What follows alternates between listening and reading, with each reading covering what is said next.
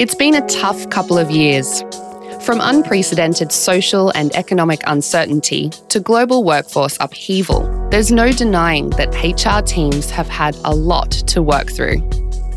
And while some regions and industries have been hit harder than others, HR leaders everywhere have had to innovate to cater to the ever changing needs of their business's most valuable asset its people. So, what lessons have we learned about the role of HR transformation for a new world of work? And how are HR leaders redefining their jobs and their businesses from the inside out? I'm Megan Wright, Senior Editor at Longitude, a Financial Times company, and I'm pleased today to be joined by Bilal Waris, Head of the Centre of Expertise at AirAsia, where he focuses on HR. Hi, Bilal. Thank you for having me. Look, Bilal, I think it's fair to say that your industry, the aviation industry, has faced more uncertainty and volatility than most others in the past two years. In fact, the International Air Transport Association estimated net industry losses of nearly $52 billion in 2021. Now, of course, the good news is that that's predicted to change as we move forward, but it obviously means you're coming out of a couple of very challenging years. So, Bilal, based on your own experience, how has the role of HR changed to adapt to this new world of work that you now find yourself in? I think COVID brought a lot of uncertainty to different businesses. And among all of this uncertainty, I think right at the heart of all the business strategy, which can only be delivered via people, there was a big insight that has actually completely changed the role of HR. Generally, as a business uh, manager, you make a strategy and you say, okay, what workforce do I need for my strategy? That suddenly changed to what strategy is possible with my workforce? This flip elevated the role of HR and united the relationship between HR and business. And obviously, this tough situation actually brings in a lot of innovation. Uh, so, chaos sometimes brings innovative thinking, and as a result of that, a lot of businesses have pivoted to finding new ways of delivering service to the customer, to finding new ways of developing ancillary business opportunities, which could bring new face to the business. And I think we were no different. I imagine too that must have had quite an impact on the internal workings of the business. Tell me a little bit about the way that your relationship with the people in your business is changing. COVID or no COVID, you got to meet your business objective, you got to run your show. So for us to really understand what employees are going through, especially when you're working from home, is a completely different lens as compared to before. I think the relationship has transformed into being more sympathetic and empathetic towards them. A working mom will have a kid running around the house, so it is okay for her to take some time off, 30 minutes to settle the kid. So there is more empathy towards that. A dad working from home will have his own challenges of delivery versus responsibility at home. Um, people so there were lots and lots of employees who were actually locked up into just one room. You know, they travel from different cities to come and work closer to the office. They don't have a proper house. It's just one bedroom that they're living in. They were going through a lot of mental stress. So eh, our ability to understand what this mental health is all about, why it is so important for an organization to really understand the behavior, the pressure that the employees are going through and able to give solutions. I think this whole situation brought that softer side out of the organizations, of the business leaders, and HR was able to facilitate that. I think a lot of empathy, a lot of soft side has come out of the organization. So historically, this hard organizations, you got to deliver nine to six. I don't care what is happening in your life all around. I think that lens has completely changed.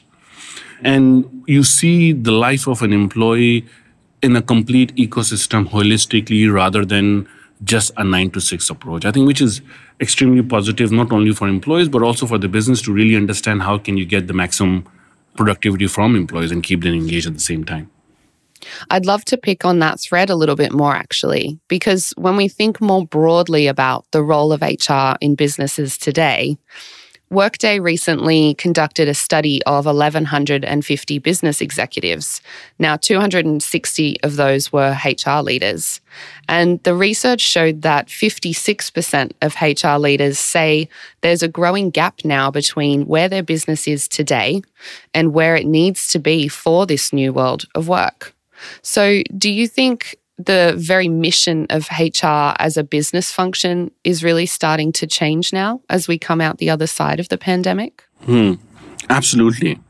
And because of COVID, I don't think workplace is at the center. Now the lens is how do you create the best workforce ecosystem where you get your employees to be as engaged as before, as productive as before, as passionate as before. So you gotta stretch your boundaries or break your boundaries instead of thinking about workplace. You gotta think about an ecosystem that needs to be created. How far does that ecosystem stretch? What kind of tools are necessary to be implemented so that ecosystem works? How is the role of the manager is changing? What new expectations are coming out from the employees in that new ecosystem? How diversified of a workforce can now you enable in the in that particular ecosystem to come and play their part and is that shaping as well the role of the HR team itself? Are there perhaps new roles that CHROs will need to be hiring for in order to cater to these employee needs? Yes. So we had a huge workforce of cabin crew and pilots sitting at home. Again, pilots key people. We have trained them. They have number of hours under their belt. They're extremely important to the business. So is the cabin crew and other you know skills related or, or uh, roles related to the airline industry. How do we keep them engaged? So we found out okay, the only way to engage them is to call them online, have engagement. So with not defining it properly, what we certainly found out that HR in itself need community engagement managers. We have a community within the office likes to cook. How do you engage them through the likes that they have? So the whole idea of you know community engagement which you, we used to see or which already exists externally to engage your customers i think that has mirrored internally within hr just to give you an example then we developed this extremely good network of peer support. And we said, okay, let's experiment with a peer support program where you could reach out to a peer and talk about your challenges and how you feel.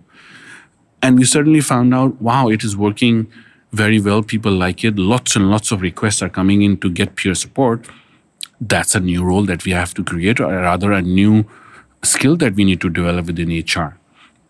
So, so these are some of the examples. Yes, the traditional roles that exist within HR, recruitment, rewards, business partners, they are advancing in their skills. More and more requirements are coming towards them to really be effective.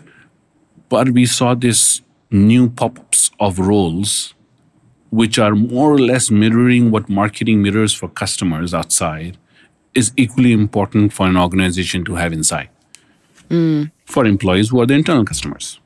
I can imagine too that technology would have had a big role to play there.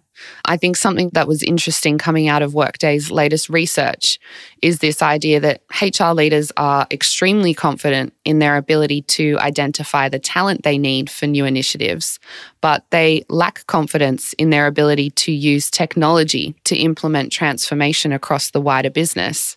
It sounds like that's something that you've really had to focus on these last couple of years. Tell me about how technology has enabled HR to build those communities, maintain those connections. And to that point, do you think technology skills are something that all HR leaders now need to have? Yeah, I think that the research from Workday is completely on point. I don't think there is lack of technology in the market outside of how it can enable organizations to engage their employees better, give a better employee experience, drive insights, to make better people decisions. Workday in itself is a great tool, and I think there are lots and lots of startups that have come up with very innovative ideas. And the point that the research is making that there is there is a lack of confidence in, I would say, in, in, in the HR fraternity at large to really understand what the technology can do, be able to sell that technology within so that you get the funds. And once you have that technology, how do you really make it effective? Not only from a process perspective, but also from an experience perspective, right? And there are lots and lots of examples around how we can utilize technology to improve an onboarding experience, how we can utilize technology to empower managers more to make the right decisions. Tell me about the relationship then between CHROs and other areas of the business, other business leaders, perhaps the CIO or the CFO, if we're talking about these technology challenges. How do you think other business leaders can best work with HR to mitigate future challenges? Yeah, I think there's a golden triangle of relationship that is coming up between the CIO, CFO, and the CHRO. Uh, I think any transformation agenda that's on the table, if that golden triangle doesn't come into play, I see, you know, the transformation going through the cracks. Because all transformation are related to people, it involves technology, and it involves making big financial decisions. So even if you talk about HR transformation and, and putting technology into play, uh, you have to have these two key partners uh, supporting the bigger initiative.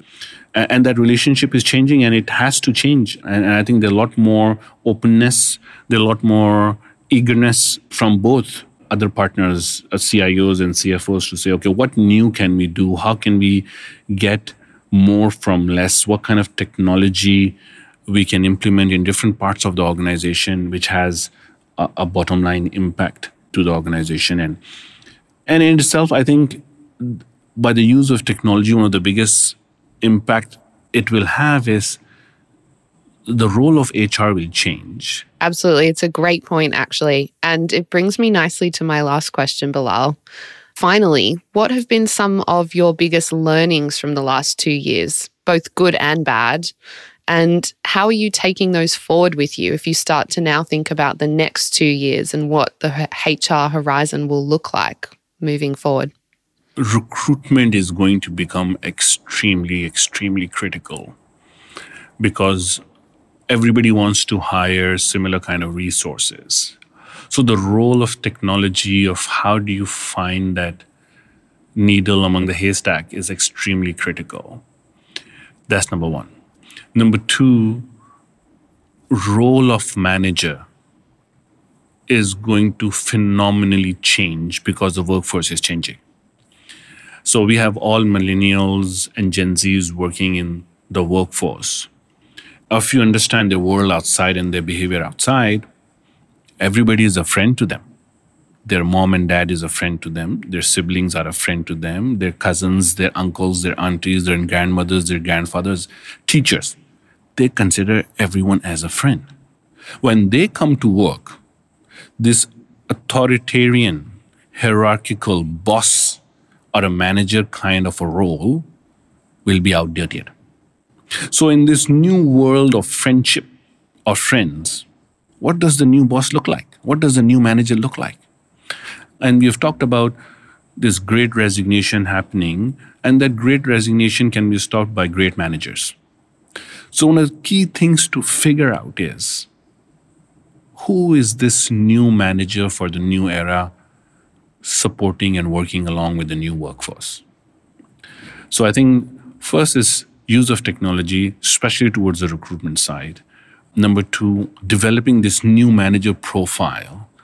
And number three is going to be our relationship with business, our ability to guide, use data, give them great insights, give them confidence to make decisions is going to be more and more important moving forward, which might be related to engagement, which might be related to getting the right skills on board, which might be related to really making good, solid business decisions around people.